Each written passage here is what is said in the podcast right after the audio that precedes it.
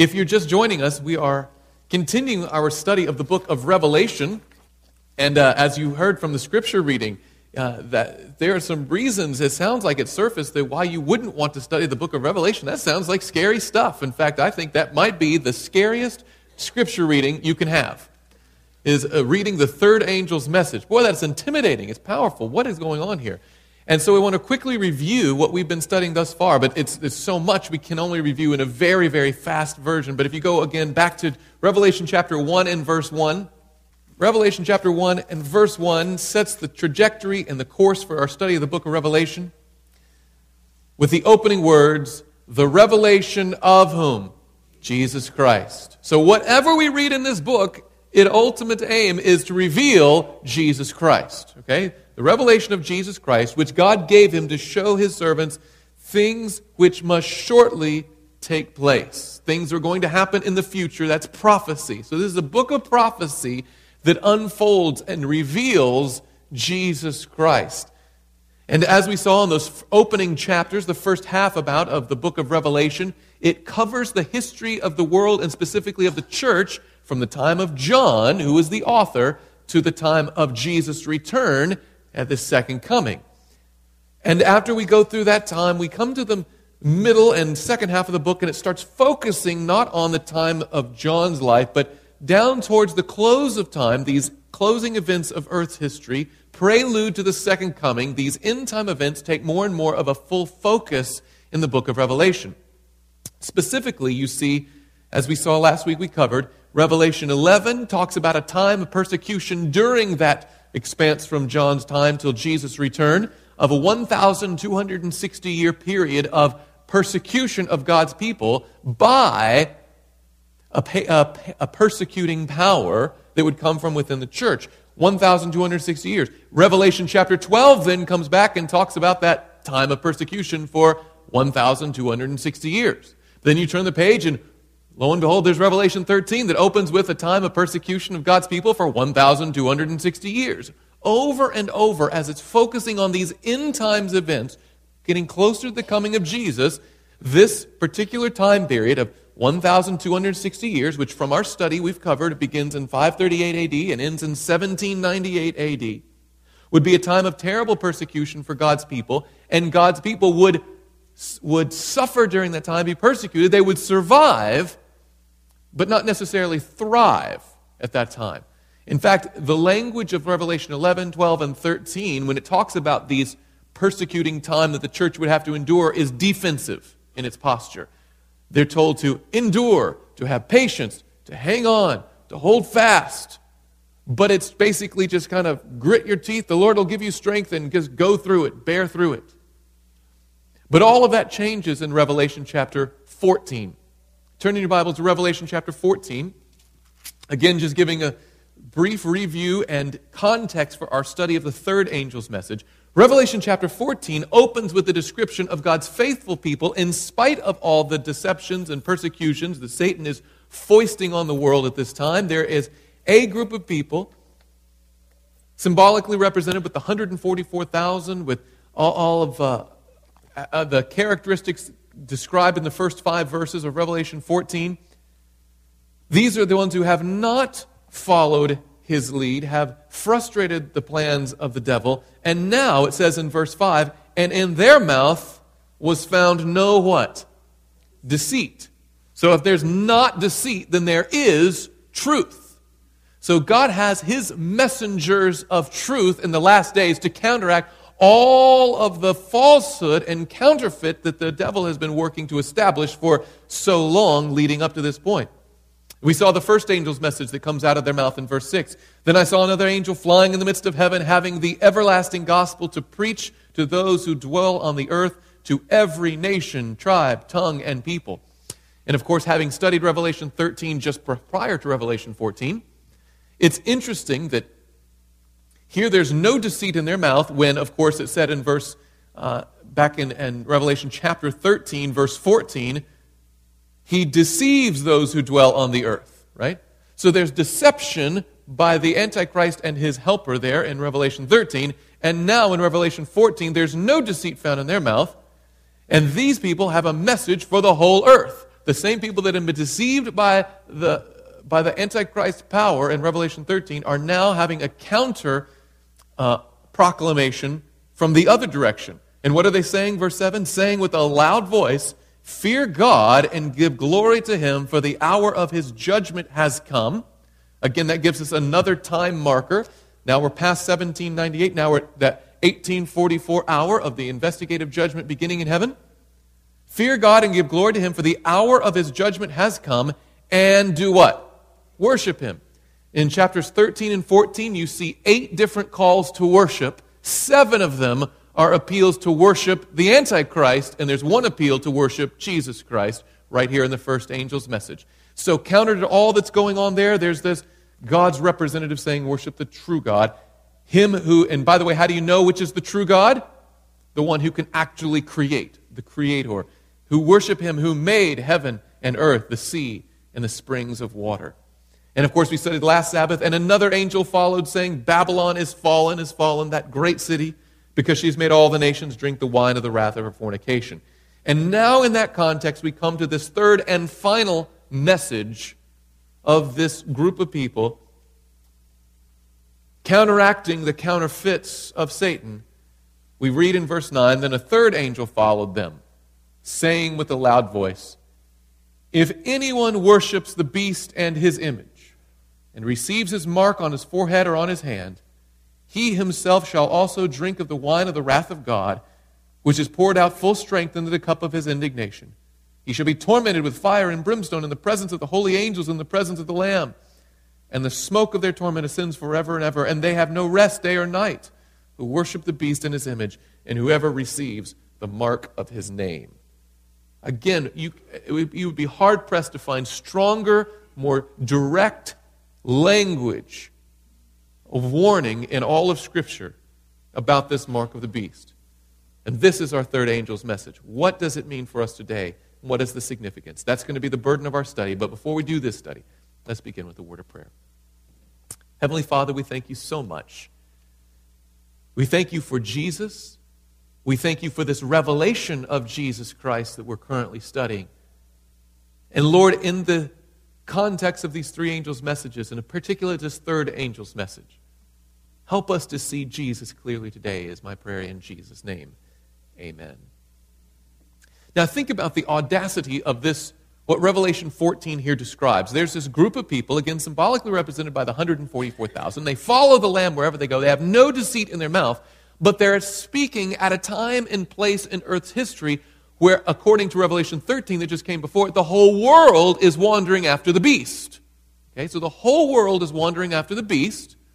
The whole world is worshiping the beast in his image, yet these people stand up and loudly proclaim, Worship God. They're counteracting the counterfeit. Okay?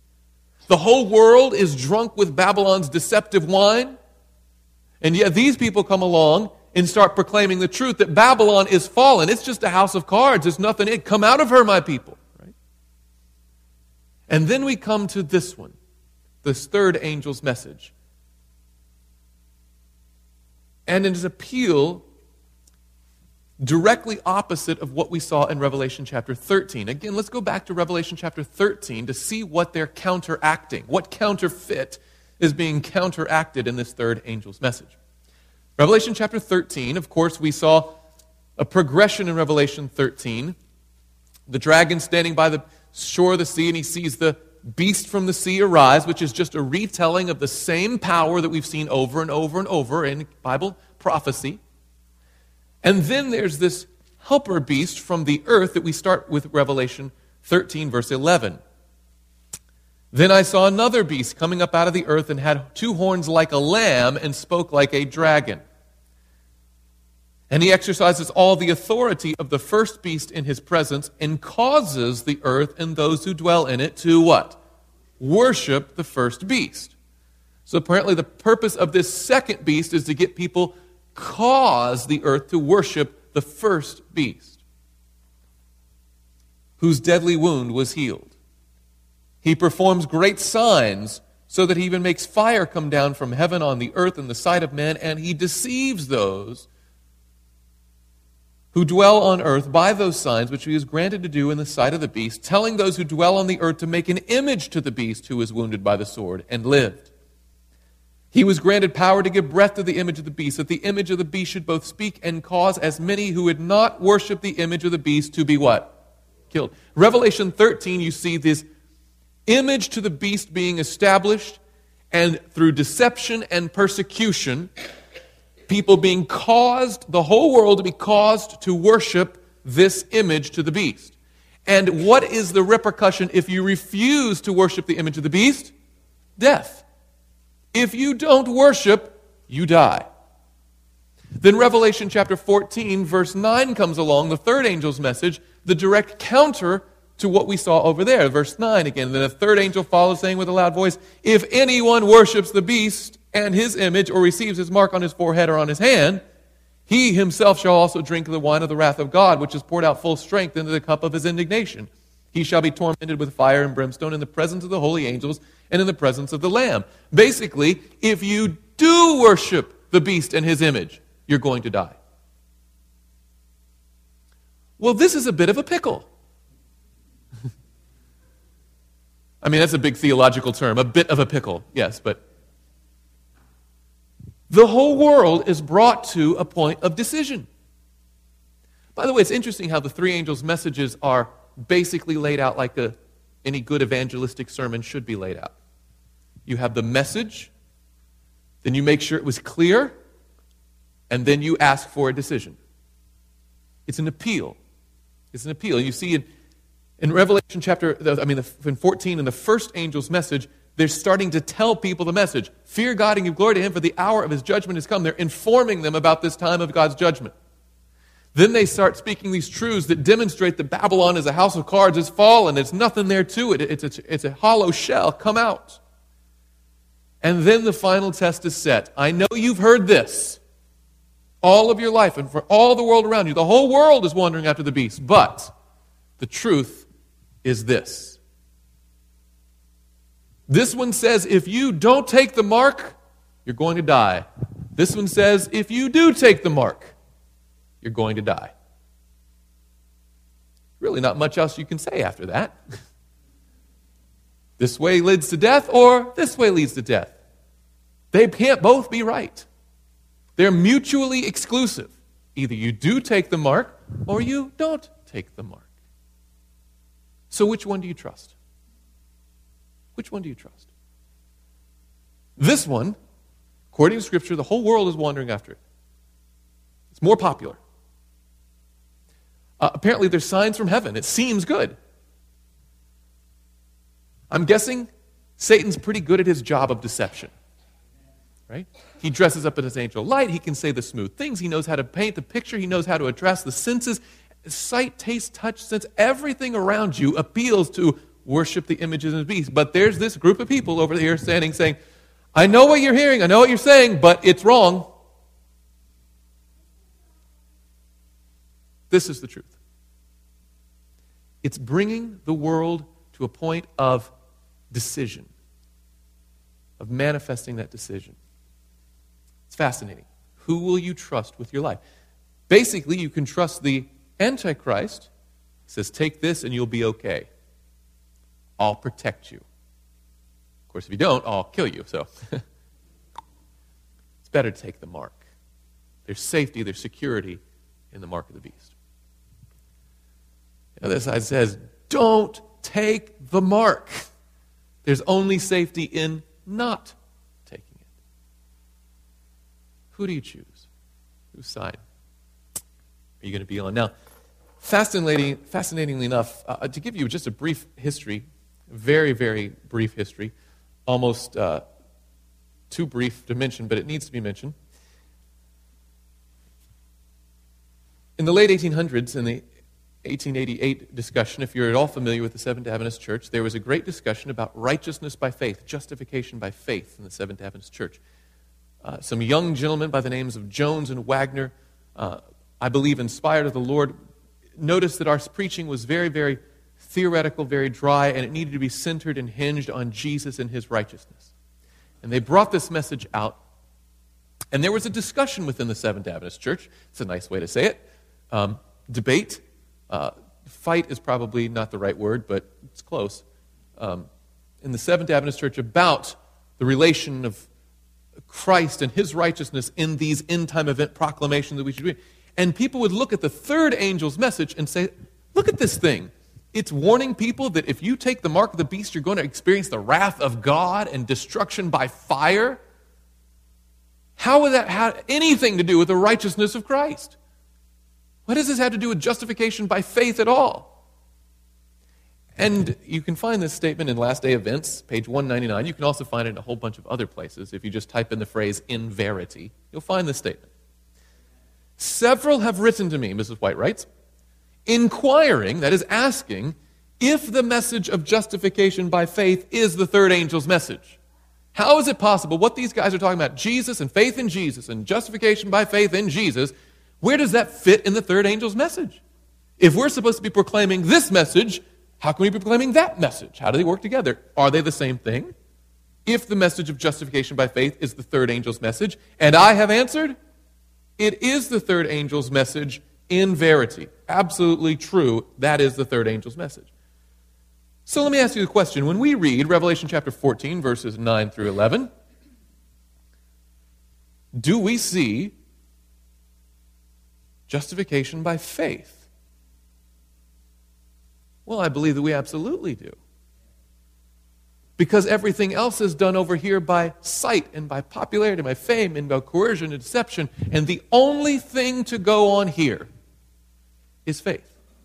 Let's go to Hebrews chapter 11. Let me, let me show you this biblical definition here and examples. Of course, Hebrews chapter 11 is the hall of faith, it's the faith chapter in Scripture. By the way, it's not the only one that talks about faith, let's be clear, but That's its primary objective, Hebrews chapter 11, is talk about faith and what it is. And it says in verse 1 Now faith is the substance of things hoped for, the evidence of things what? Not seen.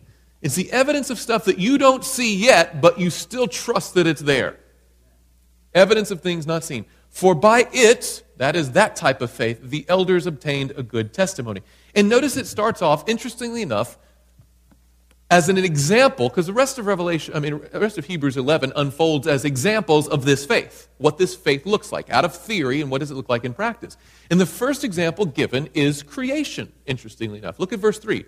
By faith we understand that the worlds were framed by the word of God, so that the things which are seen were not made of things which are visible. It goes back to this dichotomy versus what you can see, what you can't. Now, what's fascinating to me about how God created the heavens and the earth is that He did it without any human eyewitnesses. No one saw it. I mean, He didn't create Adam on day one and then He witnessed the creation process and He says, okay, now I believe it occurred because I have watched it. No, no, no. He does all the creating process. Then at the very end of the last day, He forms man in His image, breathes into his nostrils the breath of life. Man becomes a living being. And Adam wakes up, and as a sentient being, he automatically starts thinking, which hopefully is the difference between us and every other creature on the planet. We think. Please don't, don't, don't give that power away to anyone else. Don't let anyone else do your thinking for you. This is the God given bit. Adam wakes up, he looks around. Neat. I'm sure he had better language than neat. But and he notices all these things are there, and he notices for the first time, I am here. He has no memory of anything before that, right? This is his very first moment. And it's all full of stuff. And I'm sure perfect weather. I bet there wasn't one drop of snow. Um, and, he, and he looks around, and there's Jesus Christ of course, the member of the Godhead who executed the creation process. He says, Hi. Again, I'm sure he had a better line than hi, but I just made you. Now, if you were to meet Adam, you know, a week or so after he was created, I'm guessing he wouldn't look like what you expect someone who's only been alive for a week to look like. When we see someone who's been alive for a week, they're usually about yay big, right? And this guy's yay big. Full grown man. And you ask him, How old are you? Where did you come from? And he's like, I came from God. I'm one week old. It seems literally, from our experience, laughable that that could be true. Yet it's fact. Why? By the way, when, he, uh, when the Lord God made his helpmate for him, what did he do with Adam? Put him to sleep. He wakes up. Where did she come from?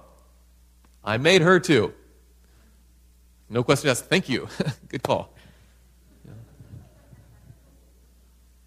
But it was all done by faith. And notice that's what it says here.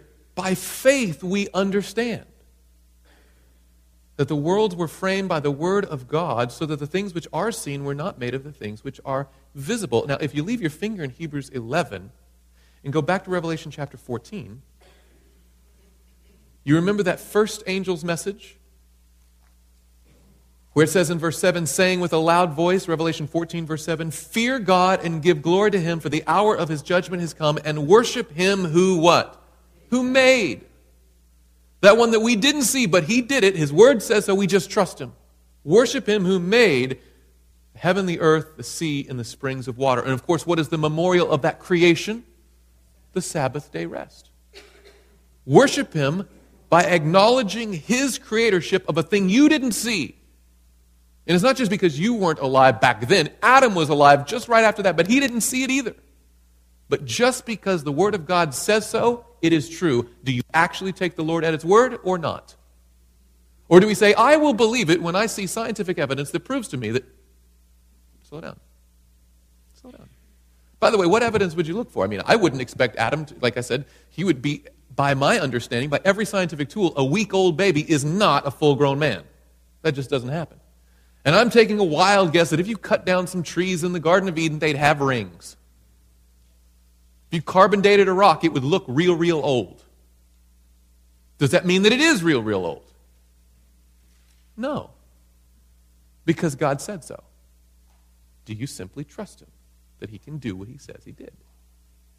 Fascinating. Well, we go back to Hebrews 11 now, and the rest of the chapter unfolds as examples of people who, because of this faith, to trust that God's word, trust what God says over what they see, they do things that from outside perspective seems crazy. Okay? For instance, let's go down to verse 7. By faith, Noah, being divinely warned of things not yet what? Seen, moved with godly fear, prepared an ark for the saving of his household, by which he com- condemned the world and became the heir of the righteousness which is according to what?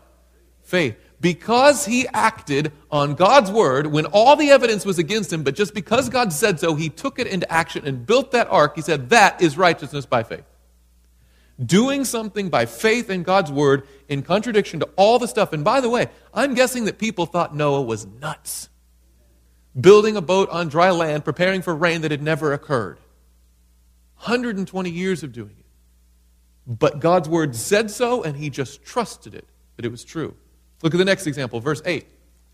By faith, Abraham obeyed when he was called to go to a place which he would receive as an inheritance, and he went out, not knowing where he was going. The common element of all these things is the trusting God enough to do what he says despite what you see. That is righteousness by faith, in a nutshell. Putting all the trust in God, regardless of Satan's deceptions and uh, attempts on your life, persecution, whatever. And now go back to verse 6. Notice this statement. But without faith, it is impossible to do what? To please Him. God is looking for people who will be faithful to just whatever he says, they go with it.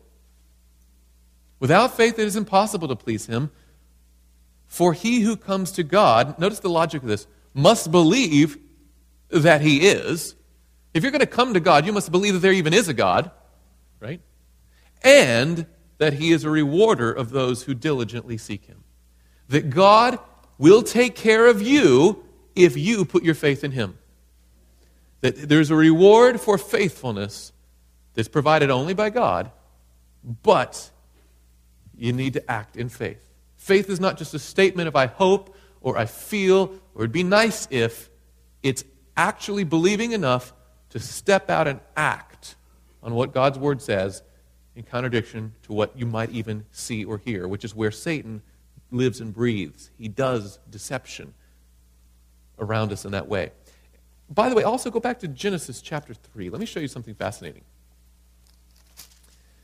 If Revelation 14, the third angel's message, is the final appeal of God's to, uh, of God to the people of this earth, the final test of faithfulness, it's interesting how strikingly similar it is to the very first test of faithfulness recorded in Scripture.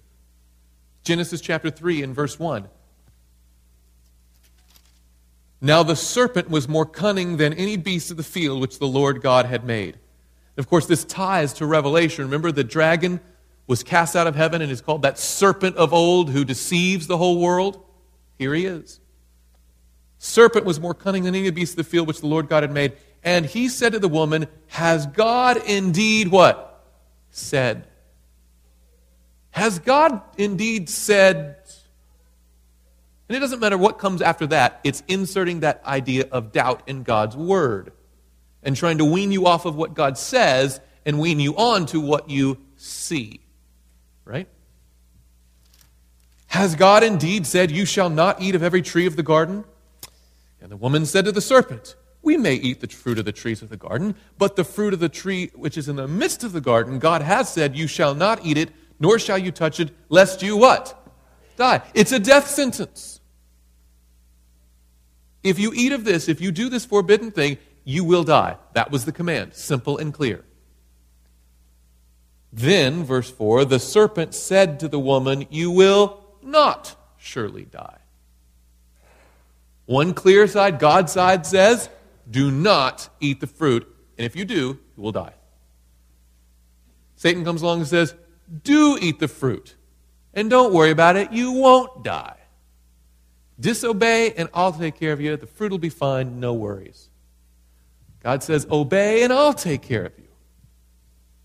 Who are you going to trust? What God says or what Satan can make you see?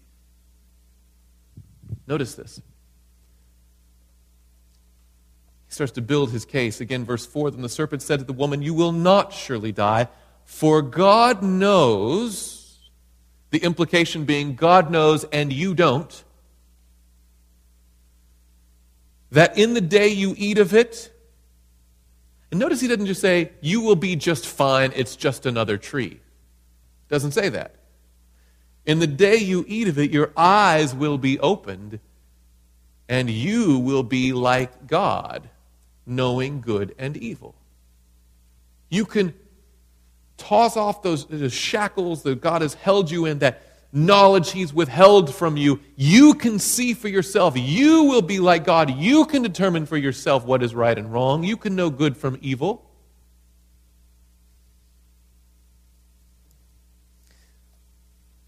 It's not too much of a stretch, by the way, and Spirit of Prophecy holds this true that as he was saying these words, he was in the tree, touching what she has said you can't touch or you'll die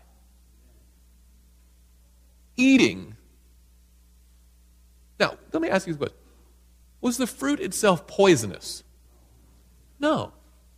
What made the fruit bad to eat? God said not to. That's the bottom line. But as far as good looking food, good for you food, all that kind of stuff, it's food.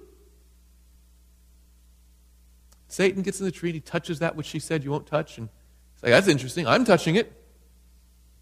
Mm, still talking. By the way, have you noticed I'm talking?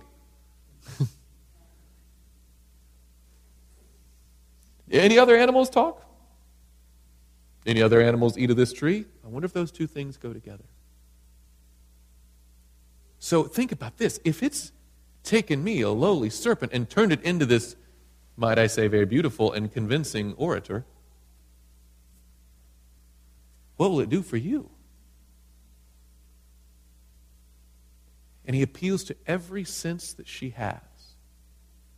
In fact, the Bible holds this out. Look, look at verse 6. So when the woman what? Saw. When the woman saw that the tree was good for food. So she starts evaluating it herself. Outside of what God had said, she says, I know what God said, but let's evaluate what I see.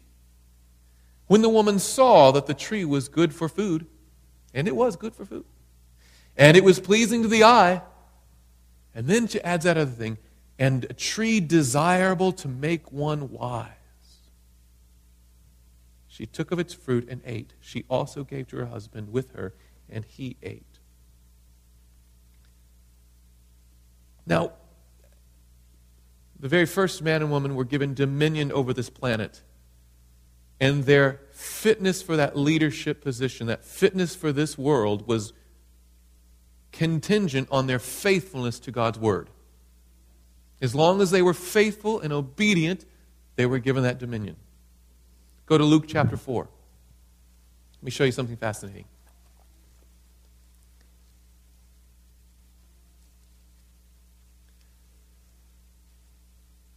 Of all of Satan's lies and deceptions, which are plenty, one thing at least he doesn't do is try to claim that he created this world. He doesn't claim ownership of the world as a rightful thing that he built. Look, he even explains it to Jesus. Look at this. In the temptation experience in the wilderness, look what Satan says to Jesus. Chapter 4 of the book of Luke, starting with verse 5.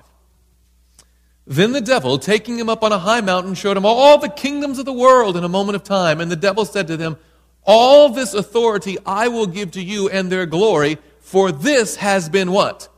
Delivered to me. He's like, I didn't build it. In fact, the jig is up. You're the creator. You know, right? But the one you put in charge gave me the keys. And now I'm going to just free of charge give him, well, well, almost free. Just have to do one thing. what's that one thing he wants? Worship. For this has been delivered to me, and I give it to whomever I wish. Therefore, if you will worship before me, all will be yours. This issue of worship and obedience to what God says, despite of all what you see, taste, touch, feel, sense at all. That loyalty to God's word, which of course, what was Jesus' rebuttal to every temptation of Satan? It is what? Written. That is the question at the end time.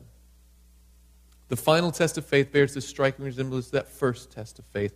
You have the word of Christ the Creator against the word of that of Satan, the fallen creature.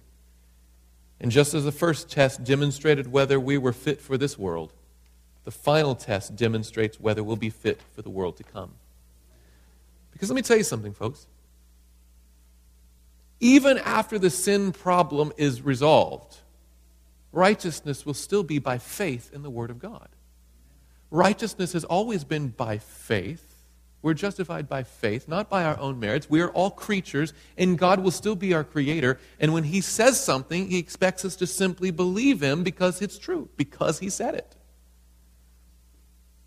When this great controversy is finished, there will not be a second controversy. It will not happen again. And the only way to guarantee that that will happen is to have a people who will learn in this life to trust God no matter what just whatever he says, we'll go with it. Our number one issue is not what tastes good, not what seems good, not what everybody else thinks, not what's most popular, but what is right according to God's word. That's the bottom line issue. Thus, the 144,000 are described as those who follow the Lamb wherever he goes. Wherever he goes, that's where I'm going. And that is righteousness by faith. And by the way, go back to Revelation 14 now as we come to a close. Revelation chapter 14 again.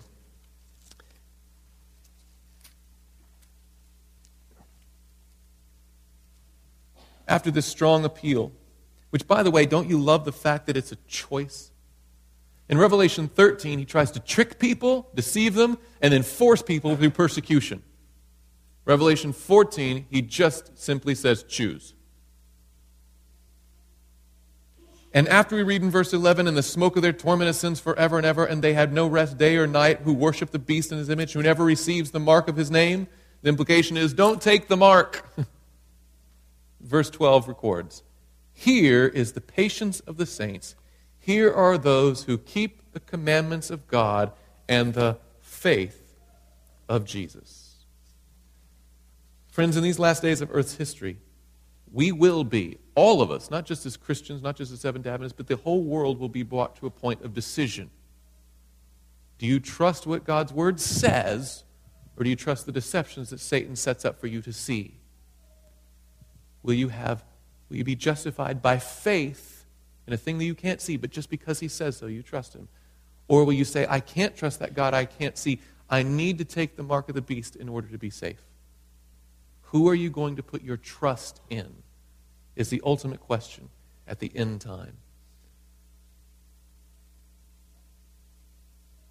And we are to be the messengers of that, that final warning to the world. So I appeal to you. Choose for yourself and then become a messenger for other people to have that choice. Again, you see the outline of those three angels' messages. It's like a sermon itself. It gives the information, it checks for understanding, and then it asks for a decision to be made. Who are you going to trust with your life?